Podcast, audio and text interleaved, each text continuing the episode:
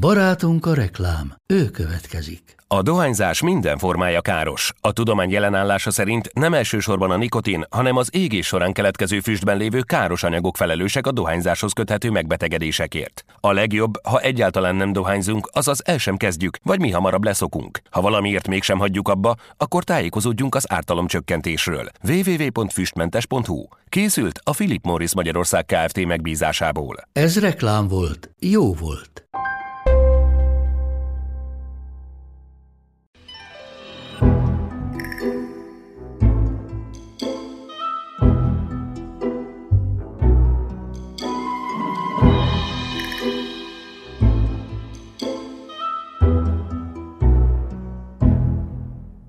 Sziasztok, ez itt az Attágító Podcast, kuriózumokkal a tudomány világából, elképesztő, abszurd és humoros érdekességekkel. Én Júlia vagyok. Ebben az epizódban annak jártam utána, hogy hogyan ünneplik a halottak ünnepét szerte a világon. Megtudhatod, hogy mi a Halloween eredete, hogy mik a gánai álomkoporsók, hogy mi az az óbon, hogy mi történik Haitin, amikor a halottak kint járnak az utcán, hogy ki az árnyak szent asszonya, hogy hol virágzik a koponyai mádat, és még sok egyéb érdekességet. A Halloween története a katolikus Írországig vezethető vissza. Az Egyesült Államokba bevándorolt írek révén az ünnepség elterjedt, pár módosulva. A mai napig különböző elméletek léteznek azonban arról, hogy a Halloween hagyománya kelta vagy keresztény eredetű. Ha hiszünk a keresztény hagyománynak, a Halloween eredete és jelentése a minden szentek éjszakája, All Hallows Eve elnevezésben rejlik. Ez tehát a Minden Szentek napját megelőző estére vonatkozik. Minden Szentek napja november 1-én van, így Minden Szentek estéje október 31-én van, akkor, amikor világszerte a Halloween ünneplik. A kelta hagyományok szerint a Halloween jelentése a kelta Samhain ünnepen alapul, és már időszámításunk előtt 500-ban megünnepelték, mindig a kelta új év, azaz október 31-ének napján. A kelták úgy hitték, hogy ezen az estén az élők és a holtak világa összekapcsolódik. A hagyomány szerint a holtak megpróbálják birtokba venni az élők lelkét, hogy biztosítsák esélyüket a túlvilági életre. Az élőknek vagy el kell rejtőzniük, vagy halottnak kell álcázniuk magukat, hogy ne ismerjék fel őket. Sokan arra is használták az áruhát, hogy elijeszék és elűzzék a halottakat és a szellemeket. Különösen népszerű szokás, főképp az Egyesült Államokban a trick or treat, magyarul talán kicsit furcsán hangzik csokit vagy csalunk. A szokás lényege, hogy felöltözött gyerekek és tizenévesek házról házra járnak a környéken, és édességért koldulnak. Ha a gyerekek nem kapnak édességet a szomszédoktól, akkor csíntevésre kell számítani. E hagyomány eredete és a Halloween ezen jelentése ebben az értelemben a 9. századra nyúlik vissza. Minden szetek napján és november másodikán a keresztények végigjárták a falvakat, hogy úgynevezett léleksüteményekért kolduljanak. Ez a finomság egy különleges kenyér volt, édes savanyú ribizlivel. Manapság egyébként a cukorfogyasztás az egekbe szökik Halloweenkor. Az amerikaiak átlagosan másfél kiló édességet esznek meg ezen a napon. Különösen a gyerekek fogyasztanak el akár 7000 kalóriát is. Ez hm, átszámítva a 13 Big Macnek vagy 66 banánnak felel meg. Mindenki tudja, hogy a Halloweenra nem csak a beöltözés, hanem a tökök felállítása is jellemző. Ezeket kiválják és ijesztő grimaszokat faragnak beléjük, hogy eljeszték a szörnyeket, a halottakat és más hátborzongató lényeket Halloween éjszakáján. De miért és honnan jön ez a szokás? Eredetének nyomon követéséhez vissza kell térnünk a korai Írországba, ahol réges-régen egy Jack Oldfield nevű kovácsmester élt, akit Fösvény Jacknek vagy részeges Jacknek is hívtak. Minden szentek előtti este a fösvény és részeges Jack a falujában levő kocsmában ült, amikor hirtelen az ördög jelent meg mellette. Jack felajánlotta neki a lelkét egy utolsó italért. Az ördög megörült a gyors üzletnek, de észrevette, hogy nincs nála egy fillér sem. Így hát hat is érmévé változtatta magát, hogy kifizesse a fogadóst. De Jack gyorsan betette az érmét a tárcájába. És mivel ezüst keresztet hordott a tárcájában, az ördög nem tudott visszaváltozni. Jack végül lepaktált az ördöggel, elengedte őt, az ördög pedig megígérte, hogy még tíz évig békén hagyja.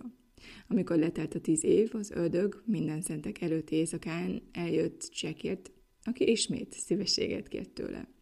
Utolsó étele legyen egy alma, amit az ördög szedjen neki egy fáról. Az ördög beleegyezett, és felmászott egy almafára. Jack villámgyorsan elővette a kését, és keresztet vésett a fa kérkébe. Az ördög csapdába esett a fán. Jack újfent alkut kötött az ördöggel. Eltávolította a keresztet, és az ördög megígérte, hogy az örökké valóságig békén hagyja Jack lelkét. Sok évvel később Jack meghalt, és a mennyország kapuján kopogtatott. Mivel életében azonban nem volt egy jó ember, elutasították őt, és a pokol kapujához küldték. De ott is megtagadták tőle a belépést, mert az ördög emlékezett ígéretére, hogy soha nem veszi el Jack lelkét. Így hát a pokol sem fogadta be őt. Jack megrekedt a világok között, és bolyongásra ítéltetett. Mivel azonban olyan sötét, hideg és szeles volt, és az út olyan vége láthatatlan, az ördög megsajnálta őt, és egy darab izzó szenet adott neki, egyenesen a pokol tüzéből.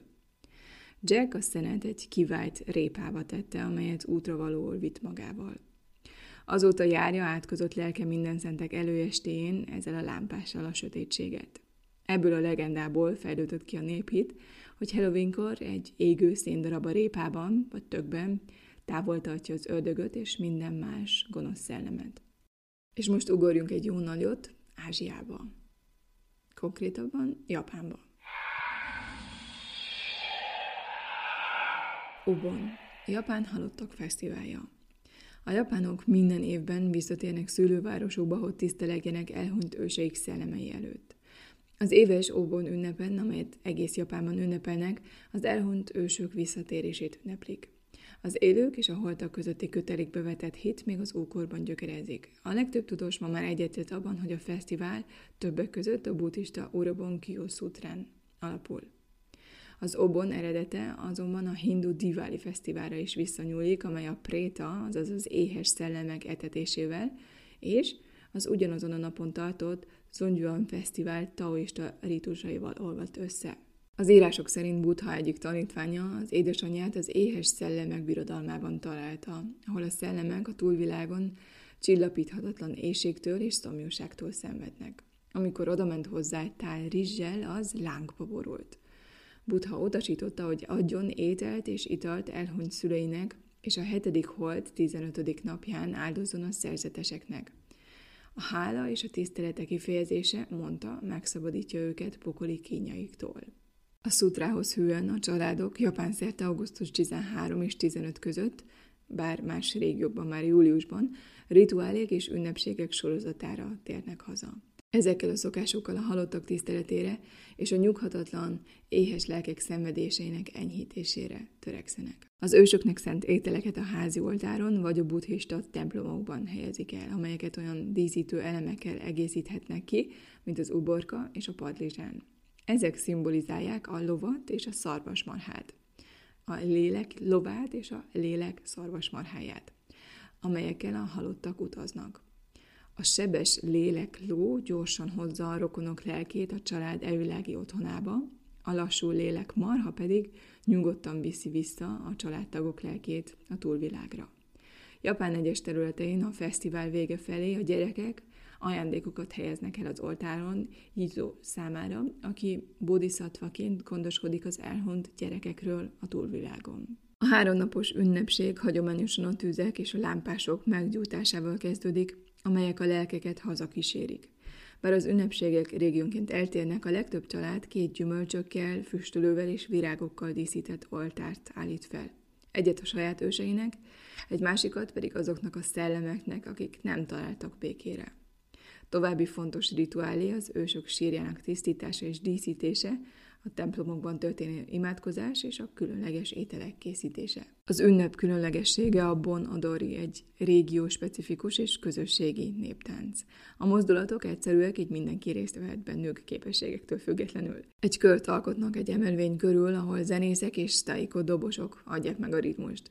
Eredetileg az emberek azért táncoltak, hogy így üdvözöljék a halottak szellemeit. Japán különböző területein gyakran sajátos módon táncolják a bon odorit, és saját zenéjük is van hozzá. Az obon utolsó éjszakáján a kör, a mágiák és a lámpások meggyújtásával zárul, amelyekkel a szellemektől újra elbúcsúznak. Az Instagramon posztoltam képeket a fesztiválról, ha érdekel, keres rá az Attágító podcastra. És rábukkantam még egy dologra, miközben ezen az epizódon dolgoztam, ami nem éppen a halottak napjához kötődik, de mindenképp említésre méltó. A széltelefonról beszélek, amely egy régi telefonfülke Otushiban, Iwate prefektúrában, Japánban. A Japán északkeleti partjainál található telefonfül két a cunami túlélői arra használják, hogy beszéljenek az elhunytakkal. A telefonfülkét egy magánszemély állította fel a kertjében, hogy beszélhessen évekkel ezelőtt a cunamiban elhunyt testvérével. A fülkében van egy régi telefon, amelynek a vonala láthatóan nincs bekötve. Az elhunytakkal való beszélgetésnek régi hagyománya van Japánban, ami az ősök tiszteletével és a buddhizmussal függ össze, és általában otthon a házi oltároknál gyakorolják.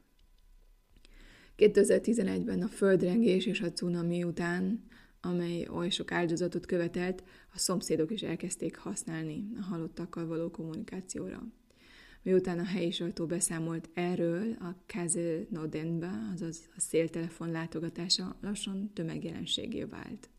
Napjainkban évente több ezer látogató érkezik, hogy a telefonfülkében beszélhessen az elhunytakkal.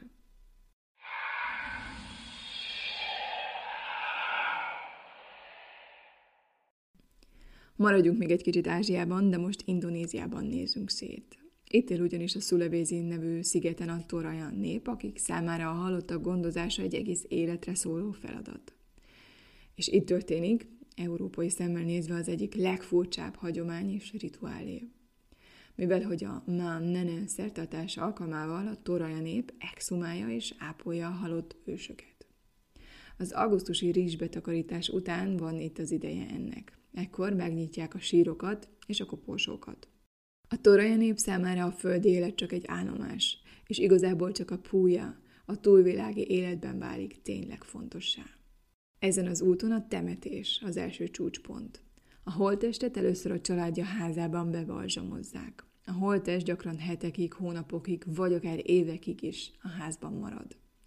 Mert csak akkor temetik el a halottat, ha az összes rokon összegyűlik, és méltóság teljes temetés finanszírozható. A halott rangjától és befolyásától függően vízi bivajokat áldoznak fel a tiszteletére, időnként pedig kakas viadalokat is rendeznek. A legnagyobb temetési szerthatások több hétig is eltarthatnak. A Mán Nene szertartás során a hozzátartozók kiveszik a mumifikálódott testeket a koporsóból. Egyes falvakban ez minden évben megtörténik, máshol csak 7 vagy 10 évente. Az özvegyember kefével tisztogatja elhunyt feleségét, az unoka cigarettát dug a halott nagyapa szájába, és újra öltözteti. Amit még nem mondtam, az az, hogy itt a lényeg az, hogy ez egy vidám ünnepség, nem pedig szomorú. És hogy valahogy halad a korral is. Hogy itt konkrétan mire gondolok, a hozzátartozók szelfiznek a halottal, és lakomát rendeznek velük együtt. Ez a hagyomány egyedülálló a világon. És sajnos nem ismert, hogy mióta létezik még Indonézia holland gyarmatosítását is túlélte. Azóta a toroja nép ugyan túlnyomó részt protestáns, de ehhez a hagyományhoz ragaszkodnak. Időközben a turisták is felfedezték ezt a hagyományt. A toroja nép számára azonban ez egyáltalán nem jelent problémát, inkább megtiszteltetésnek érzik, ha a turisták is velük együtt ünnepelnek.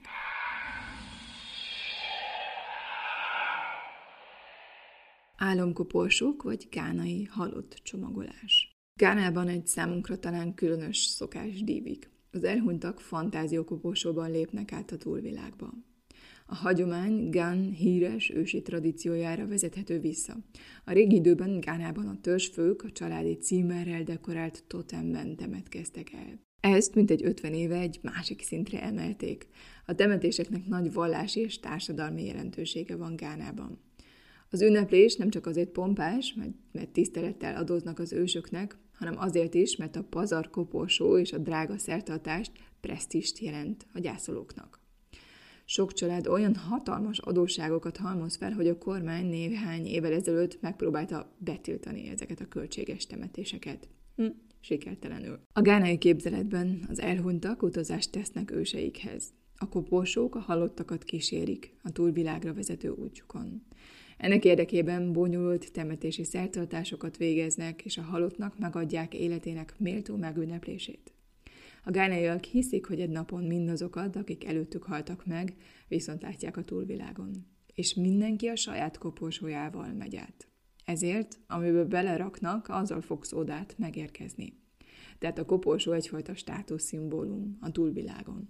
Vannak koporsó modellek, amelyek úgymond különösen kapósak. A zöldséges láda a piaci árusnak, egy kakaóbab a földművesnek, egy projektor a filmvetítőnek. Vagy éppen egy díszes Bedford limuzin formájú koporsó egy sikeres üzletember utolsó járművének. De vannak olyan koporsók is, amelyek afrikai közmondásokra emlékeztetnek. A csirke például, ez az anyaság szimbóluma. A csigák és a teknősök olyan embereket jellemeznek, akik életük során kitartóak és álhatatosak voltak céljaik elérésében. Például a falu vezetői vagy az ügyvédek. Olyan emberek, akik jól tudtak problémákat megoldani.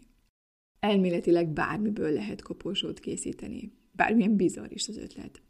Kólás vagy sörös üvegtől kezdve a telefonfülkén álltak kismalacokig. A sasok és az oroszlánok kivételével, mivel ezek csak a falu vezetői számára vannak fenntartva, és ezek nem faraghatók bárkinek.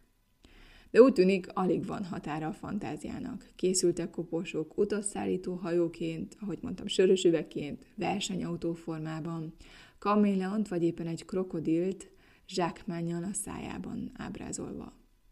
A modellek a halott személyiségéről, álmairól és hivatásáról árulkodnak. Valaki, aki mindig is repülni akart, de életében nem sikerült neki, repülőgépet kap. Egy kioszk tulajdonost kólás üvegben temettek el. Egy halász pedig stílusosan egy halban találja meg a végső nyughelyét. Ezek a fantáziakoporsók egyébként egyre gyakrabban felkeltik a múzeumi kurátorok és igazgatók érdeklődését is. A gánai halott csomagolás megérkezett a művészetek világába. Számos európai és amerikai múzeum kiállításokat szervezett köréjük.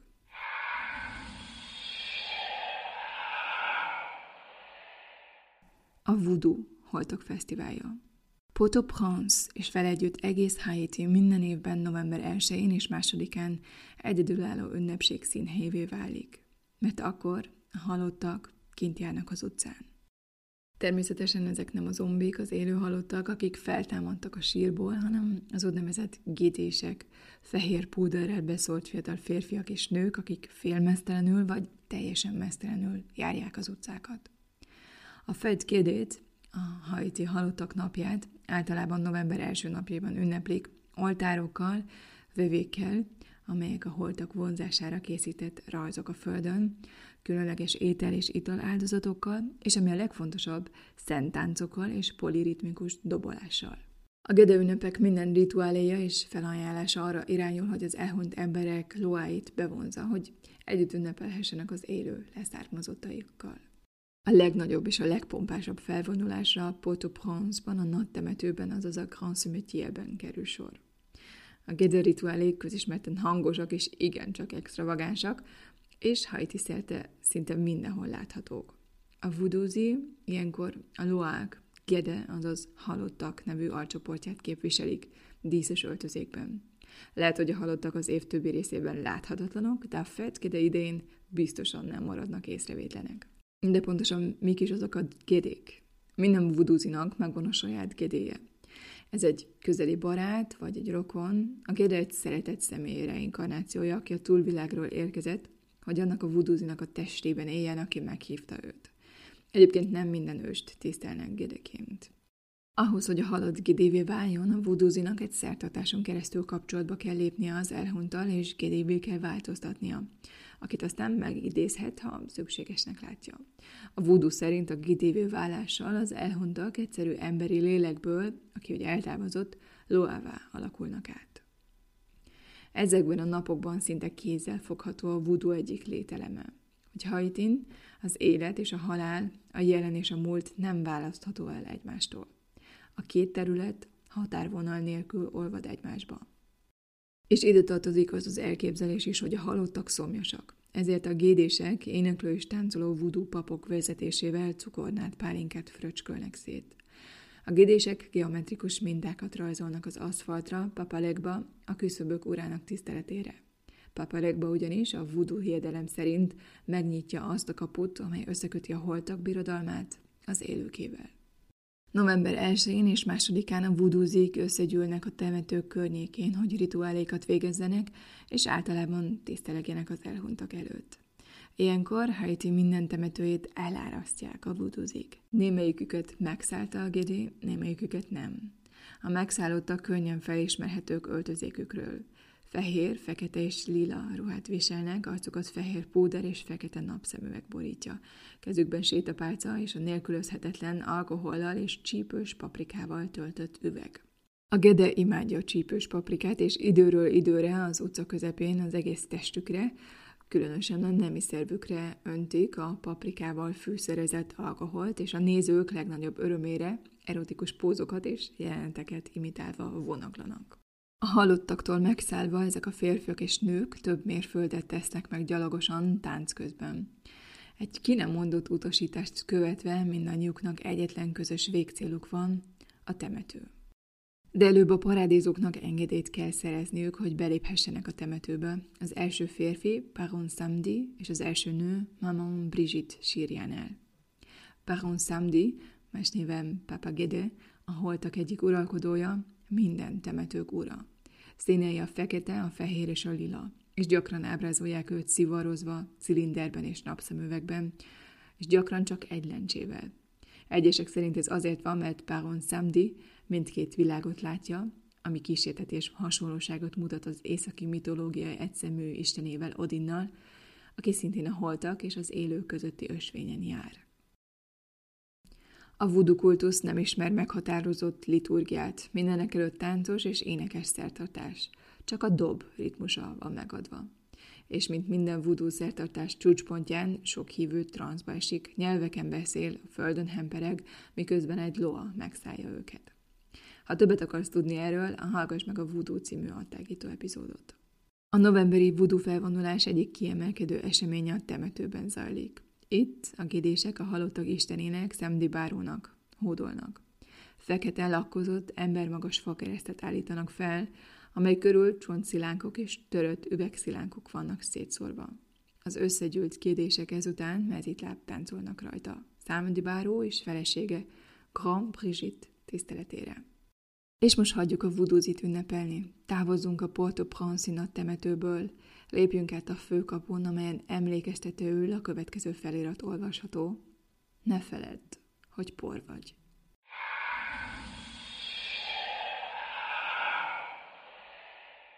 Következő megállónk Közép- és Latin-Amerika, pontosabban Mexikó. Santa Muerte, a halál szent asszonya.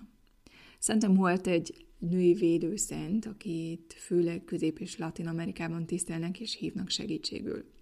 A szekta eredetét illetően megosztanak a vélemények. A gyökerek azonban feltetően az aszték hitben keresendők. A fehér lányt, vagy a halál úrnőjét, ahogy szintén nevezik, először 1940 körül említik Mexikóban. A mozgalom állítólag Tepitóban alakult ki, az egyik olyan mexikói területen, ahol a legmagasabb a bűnözési ráta. A hely egyébként még ma is helynek számít. A halál szent asszonyának számos szobra van. Egy női csontvázat ábrázol, amely különböző színű köntösbe van öltözve. Egyik kezében kaszát tart, a másikban általában egy földgömböt, amely a halál földi mindenhatóságát jelképezi. A szobrok ruházatának színe az élet különböző területeit szimbolizálja. Ha egészségügyi problémát van, fordulj Santa Muertehez, aki lila ruhában van öltözve. Ha pénzügyi gondjaid vannak, a sárga köpenyes szobor a megfelelő címzett. A feketébe öltözött szobortól azonban sok kívülálló fél, mert az ő segítségét kérik átkok, fekete mágia és boszorkányság esetén, illetve akkor is, ha az élet bizonyos szakaszaiban erős védelemre van szükség. Santa Muerte tisztelői ma már nem csak Mexikóban, hanem más latin-amerikai országokban is megtalálhatók, de még Los Angelesben és New Yorkban is régóta vannak zarándok helyek és imaházak a szekta követői számára. Satolások szerint világszerte úgy 10-12 millió ember imádja az árnyak asszonyát. És még egy egészen elképesztő faktum ehhez a kultuszhoz. Santa Muerte mindenek előtt a bűnözői körből származó követőiről híres. Eredetileg főképp drogkereskedők, prostituáltak és gyilkosok fordultak kívánságaikkal a csontvász védőszenthez. Manapság egyre gyakoribb, hogy vannak köztük olyanok is, akik úgymond a másik oldalon állnak, a rendőrség soraiban. De a szekta egyre több követőre talál a lakosság többi részéből is. Santa Muerte népszerűségét talán a mindennapos erőszak növekedése okozhatja. Mexikó számos pontján a helyiek nap mint nap úgymond a szakadék szélén állnak, és nem biztos, hogy egyáltalán megélik a következő napot. A halál mindenütt jelen van. Akkor miért ne kérhetnénk tőle védelmet és segítséget? Nagyon megindítónak és valahogy félelmetesnek tartom, hogy a hívők nem szép életért könyörögnek, hanem gyors és fájdalommentes halálért. A hirtelen és erőszakos halál valószínűsége Mexikóban olyan nagy, hogy a halál körülményei jelentős szerepet játszanak, mivel hogy, főleg a bűnügyi szférában bevett gyakorlat, hogy az életet különösen gyötrelmes módon oltják ki. Ezért a hívők áldozatokat mutatnak be, amelynek célja, hogy az árnyak asszonya jól érezze magát, és hogy meghallgassa őket, hogy teljesítse a kívánságaikat. És ezek az áldozatok néha egy kicsit rendhagyóbbnak bizonyulnak. Rózsák és gyertyák szinte minden Santa Muerte szobron megtalálhatók, de gyakran azonban a csontvász szobrokat meghívják egy kör tekilára és egyet szivarra. De édességek vagy nyalókák formájában ajándékokat is felajánlanak neki. Szeretettel bánnak vele, mint egy nővérrel, akivel együtt lehet élni, és együtt lehet inni. La Santissima Muerte és a keresztény egyház. A csontos védőszent kultusza azonban szálka a katolikus egyház szemében. Kártékony babonának tartják, amely a halált hátborzongató szimbólumokkal komercializálja. Az egyház még a Mexikó utcáin tapasztalható növekvő erőszakért és a Santa Muertét teszi felelőssé. A mozgalom hívői azonban ezt másképp látják. Szerintük a katolikus egyház már régen magára hagyta az embereket. Elárulva érzik magukat, mert Isten nem válaszol az imáikra, és az egyház az élet számos koncepcióját bűnösnek tartja. Bár sokan vannak, akik mindkét hit fogalmait beépítették az életükbe. Idézem, Isten áldjon meg, Santa Muerte oltalmazzon meg. Az olyan elvont dolgokra, mint a túlvilági élet, még mindig ott van a katolikus hit. Ami kézenfogható és földi, arra ott van a halál szent asszonya, La Santissima Muerte, aki nem ismer bűnt, aki mindenkit szívesen lát. Akár drogdíler vagy, akár gyilkos. A halál szent asszonya kézzelfogható, közel az emberekhez, közel az életükhöz. La Santissima mindig betartja, amit ígér. És mindenkit utolér egy napon.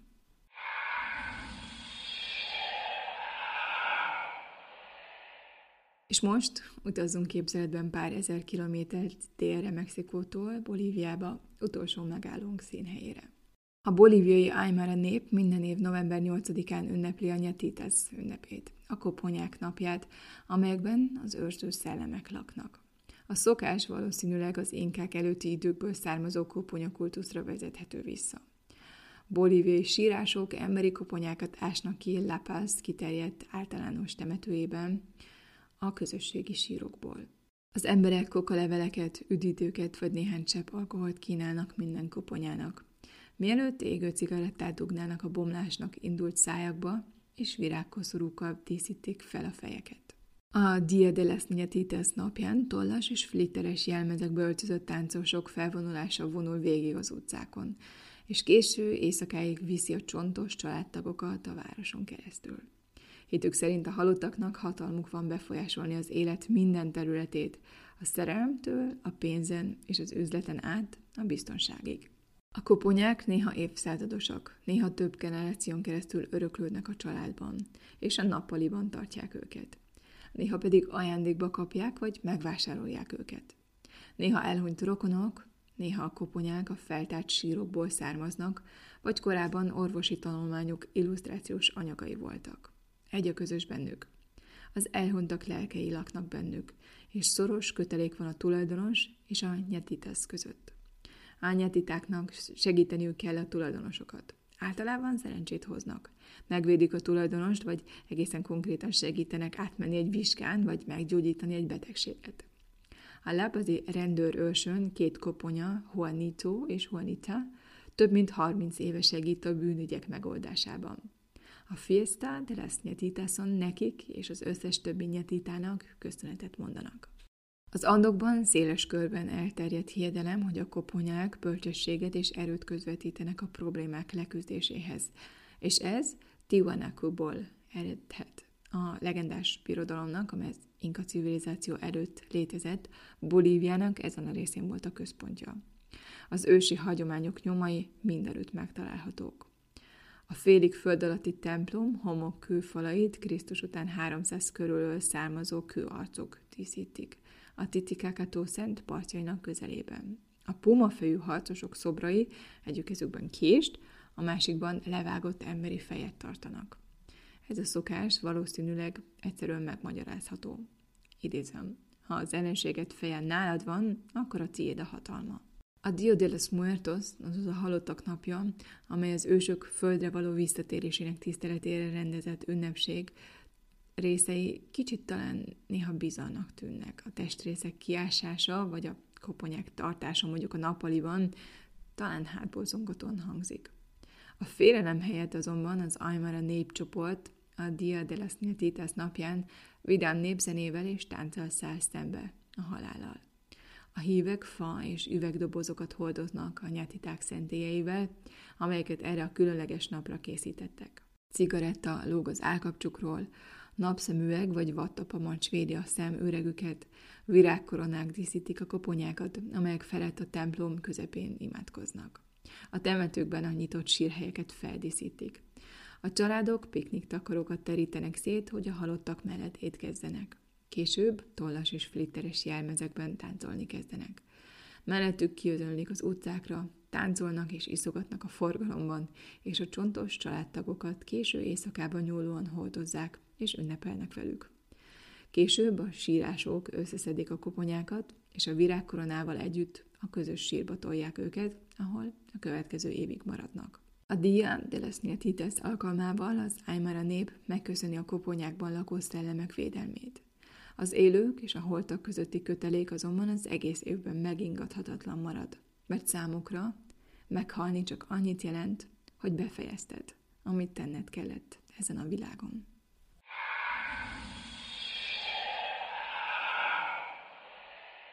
Ennyi volt az adtágítás mára. Remélem tetszett a mai rész. Mint mindig, most is posztoltam további infókat és fényképeket az Instagram oldalamon. Neked melyik tradíció volt a legérdekesebb? Van esetleg valami halottak napi élményed, és lenne kedved megosztani? Mindig örülök néhány visszajelzésnek és kommentnek, és nagyon-nagyon szépen köszönöm a sok üzenetet, amit az Instagramon írtatok. Hamarosan újra jelentkezem, addig is maradj szkeptikus, maradj kíváncsi.